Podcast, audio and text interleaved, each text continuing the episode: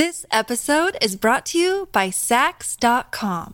At Saks.com, it's easy to find your new vibe. Dive into the Western trend with gold cowboy boots from Staud, or go full 90s throwback with platforms from Prada. You can shop for everything on your agenda, whether it's a breezy Zimmermann dress for a garden party or a bright Chloe blazer for brunch. Find inspiration for your new vibe every day at Saks.com.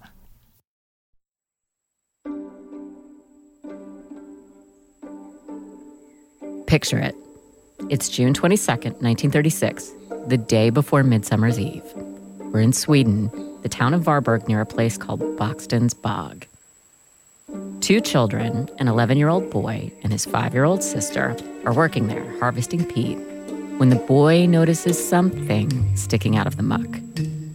Something that looks creepy, like bones.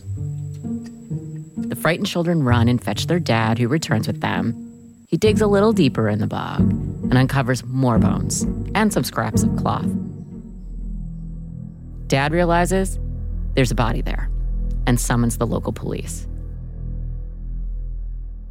The police investigate the site and confirm the presence of a body in the bog, one that's been pinned down underwater by wooden stakes. It's a very grim scene. But it turns out it's not a recent crime. The person in the bog had been dead for almost 700 years. The skeleton and its clothing were carefully excavated from the site, preserved, and studied. This bog body, now known as the Bocksten Man, has become one of the most famous in Europe. Mysteries have swirled around him, mostly around his death, which happened in the mid 14th century. His skull has massive fractures, and a stake used to pin his body down passed right through his heart.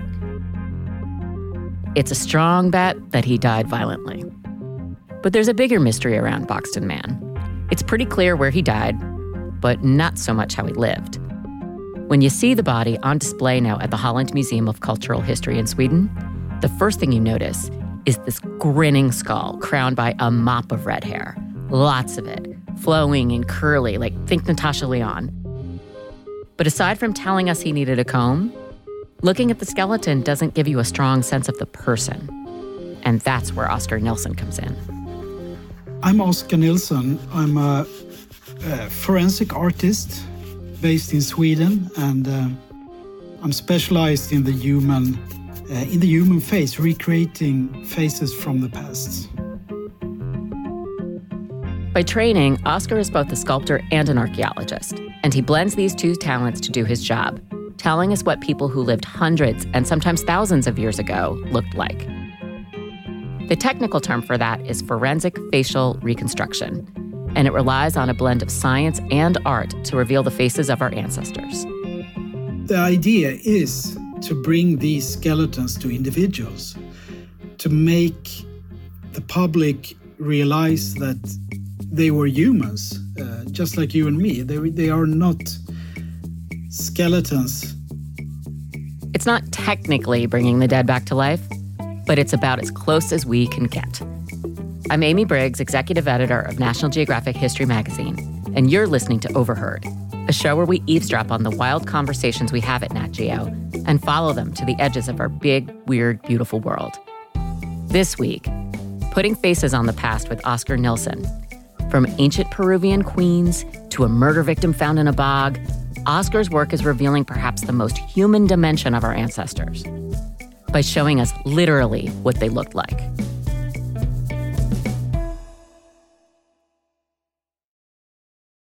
This episode is brought to you by Saks.com. At Saks.com, it's easy to find your new vibe. Dive into the Western trend with gold cowboy boots from Staud, or go full 90s throwback with platforms from Prada. You can shop for everything on your agenda whether it's a breezy Zimmermann dress for a garden party or a bright Chloe blazer for brunch, find inspiration for your new vibe every day at Saks.com. Hey, I'm Andy Mitchell, a New York Times bestselling author. And I'm Sabrina Kohlberg, a morning television producer. We're moms of toddlers and best friends of 20 years. And we both love to talk about being parents, yes, but also pop culture. So we're combining our two interests by talking to celebrities, writers, and fellow scholars of TV and movies. Cinema, really. About what we all can learn from the fictional moms we love to watch. From ABC Audio and Good Morning America, Pop Culture Moms is out now wherever you listen to podcasts.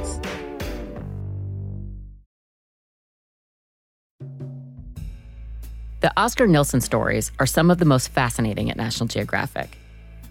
Each one reveals different people from the past, like Adelasius Ebalchus, who lived in northern Switzerland and witnessed the last gasps of the Roman Empire. I think he kind of looks like Hugh Jackman, but your mileage may vary. Or the Whitehawk woman, who likely died in childbirth some 5,600 years ago in Stone Age Britain. I don't know about you, but forensic reconstructionist was not a job that showed up on career day.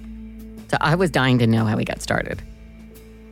So when you're meeting someone for the first time, like at a cocktail party or a dinner party, how do you explain what you do?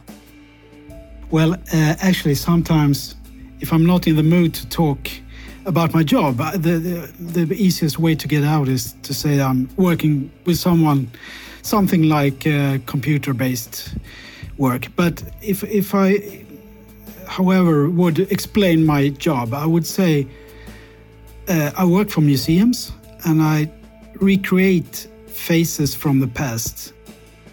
Yeah, I imagine most people would be fascinated, and then others might be a little bit like find it morbid and be like, "That's they," you know, react to it the same way when uh, you tell them you work with computers. yeah, yeah, exactly. I mean, I work with. Um, skeletons, not on the original ones, but, but on skulls, copied skulls of skeletons. I mean, this is strong symbol, the, the human skull. And it's also uh, associated, of course, with death. So I think this gets you very, very fast get really serious when you talk about these things. Because, I mean, to talk about death and the end of our lives. It, that's not a party. That's a real party pooper. what drew you into the work? How'd you get started? I'm the guy uh, that used to sit indoors sketching and painting and sculpting when the other kids were uh, outdoors. Boys back in the 70s, we, we played with uh, tin soldiers and, and stuff like that.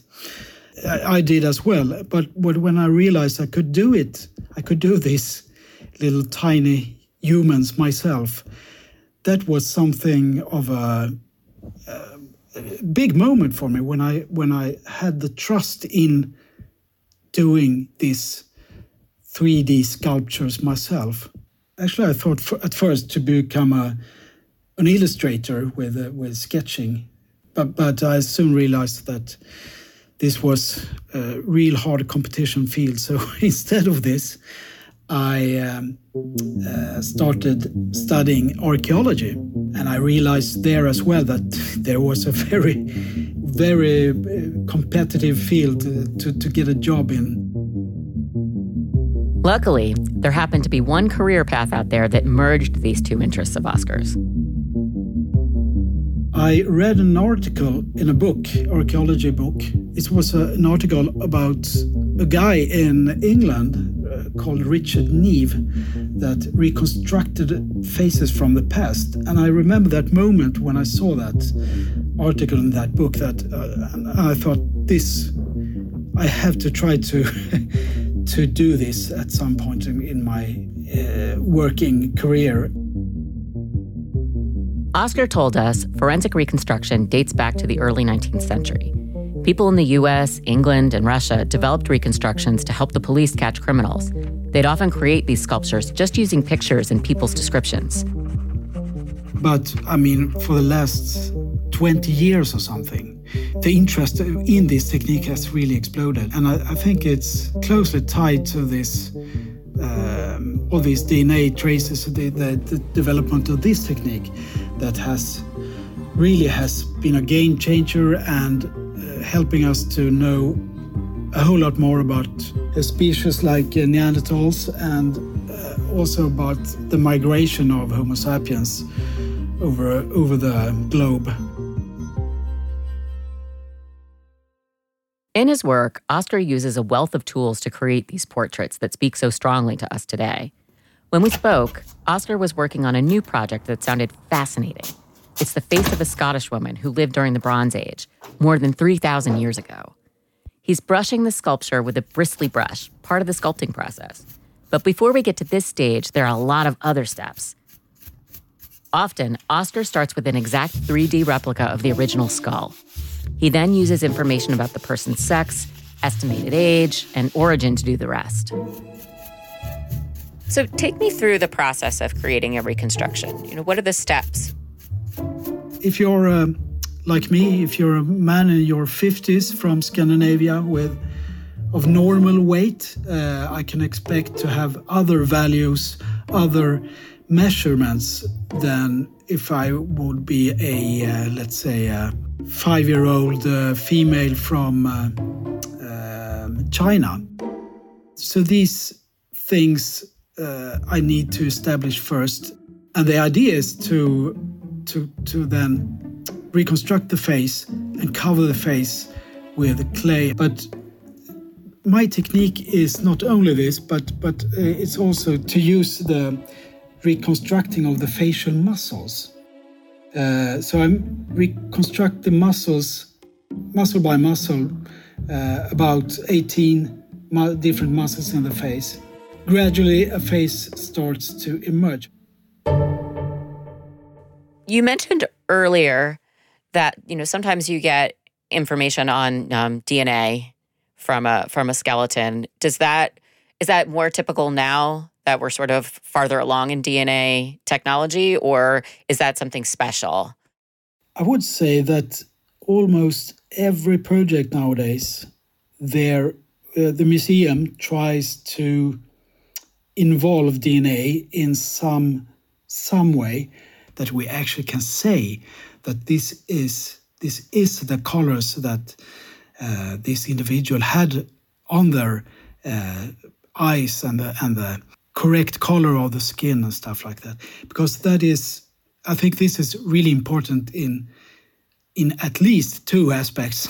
The most obvious reason is of course that it heightens the degree of correctness of in the of the reconstruction but it's also very important in a more ethical aspect because when you deal with um, skeletons that are old, whether that, that, that are from the Stone Age, the discussion of who were the first inhabitants of England, who were the first inhabitants of Sweden and any country for that matter. These questions are really sensitive. Our human ancestors left Africa over 100,000 years ago. They settled in places all around the world. After thousands of years of evolution, their hair and skin color changed. So the first humans to arrive in Europe don't all look like Europeans today.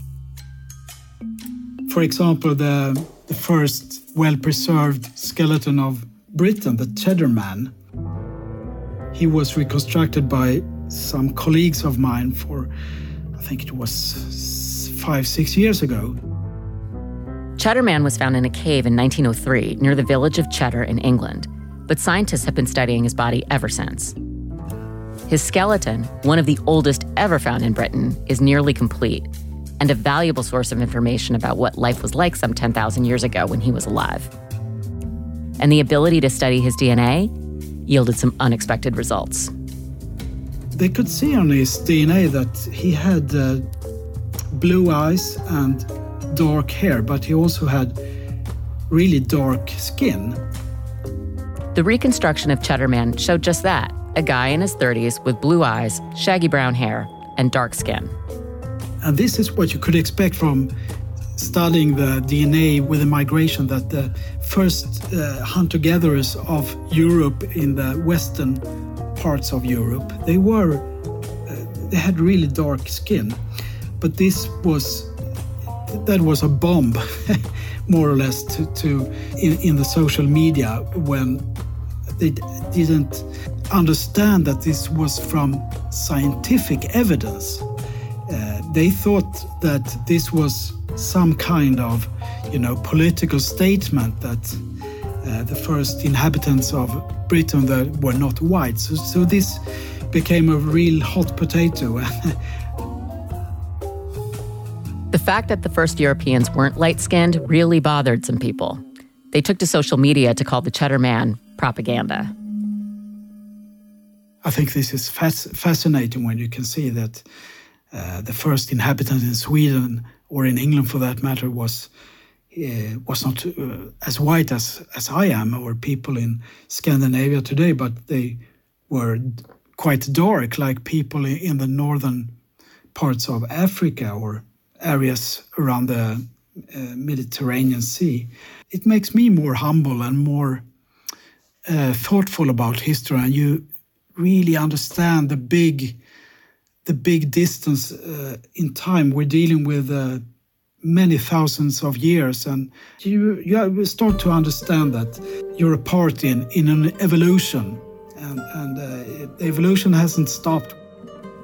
It so broadens the idea of what the past can be, and I think it reveals sort of our own limitations and in our own imagination of what you know how like oh it looks this way now and people look people who live there look this way now so it must be the same for way back when.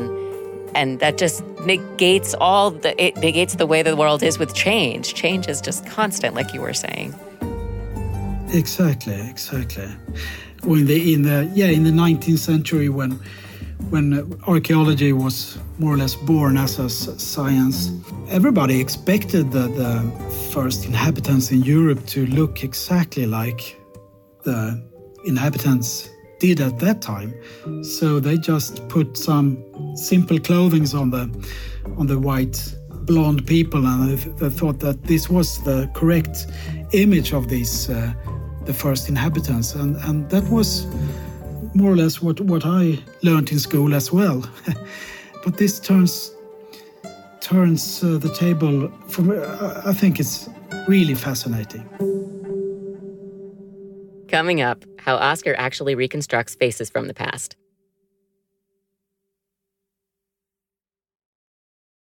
You've done the scientific analysis of here's how old they are, here's the DNA, here's where we know if they had fleshy cheeks or if their forehead did this, that, or the other thing. But then you get to the part of actually putting the person together, putting on the hairstyles and putting on the, the expressions of the faces.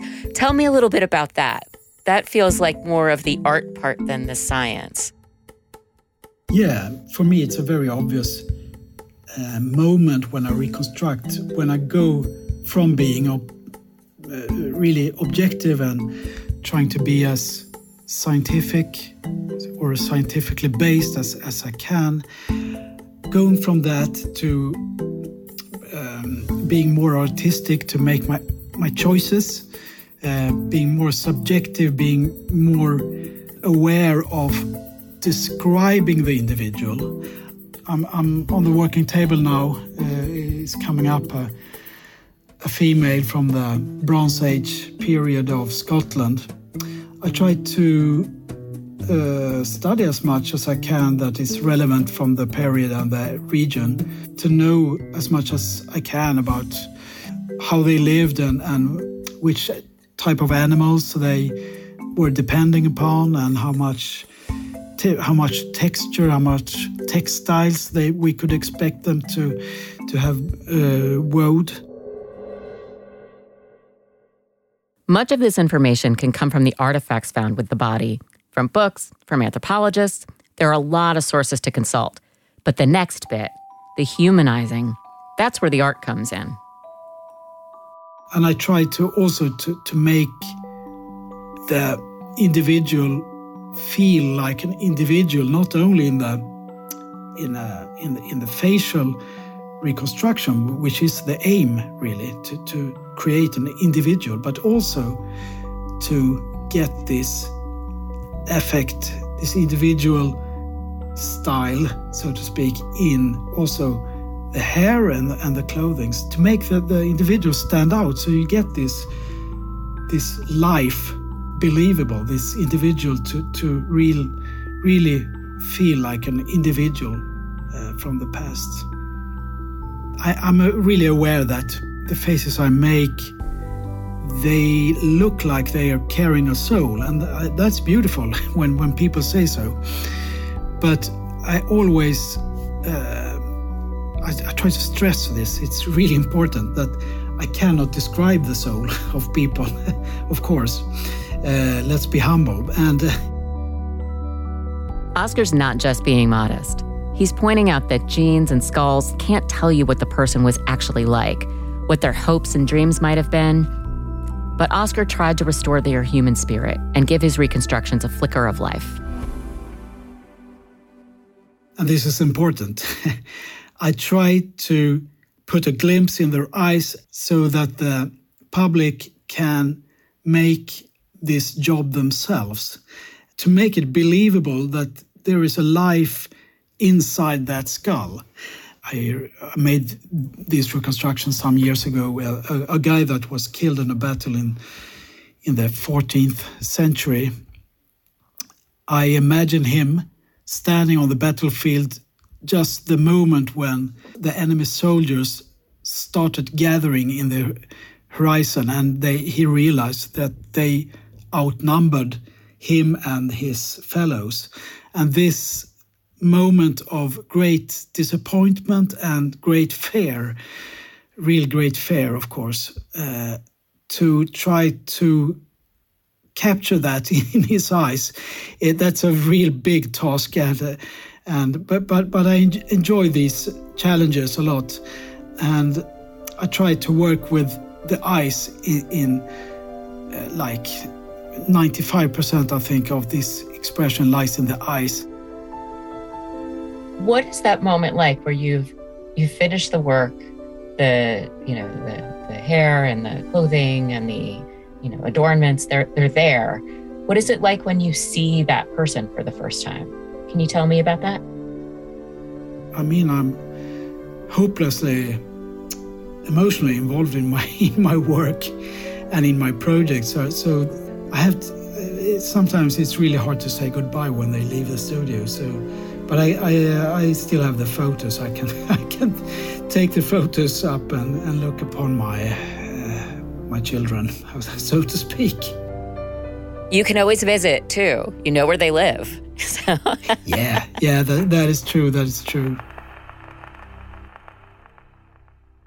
We talked about the Bocksten man at the start of the episode, and you've probably figured out by now that Oscar created the forensic reconstruction of him.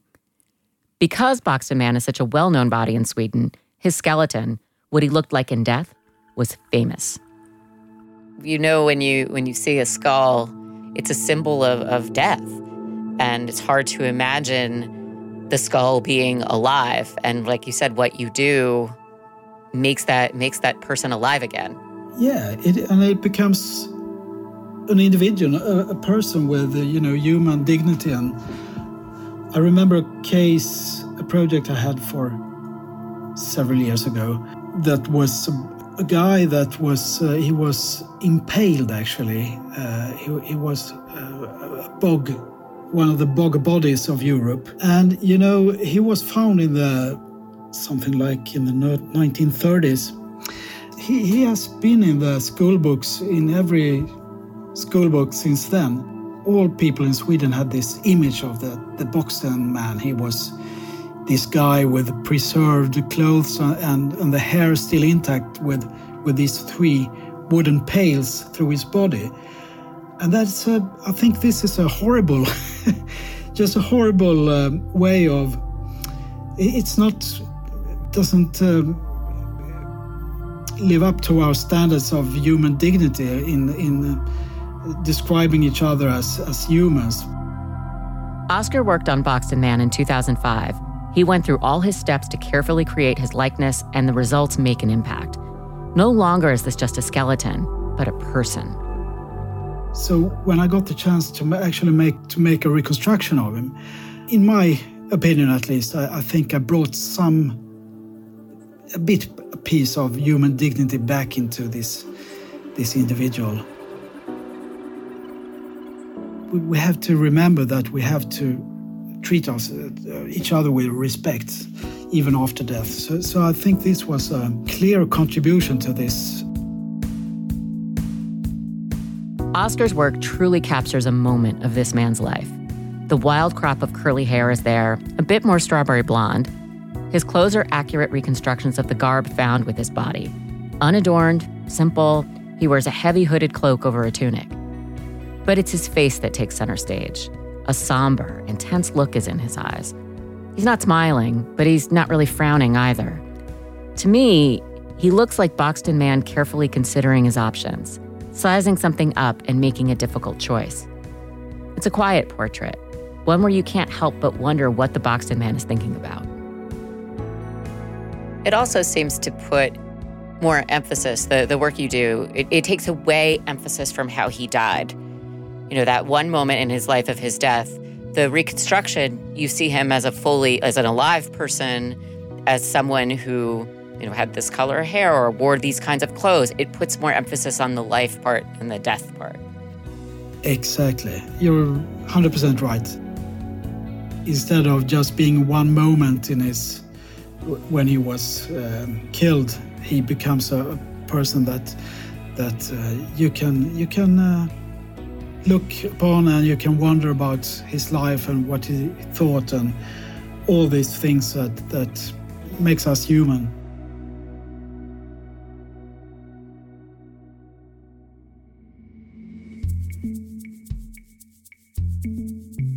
If you like what you hear and want to support more content like this, please rate and review us in your podcast app.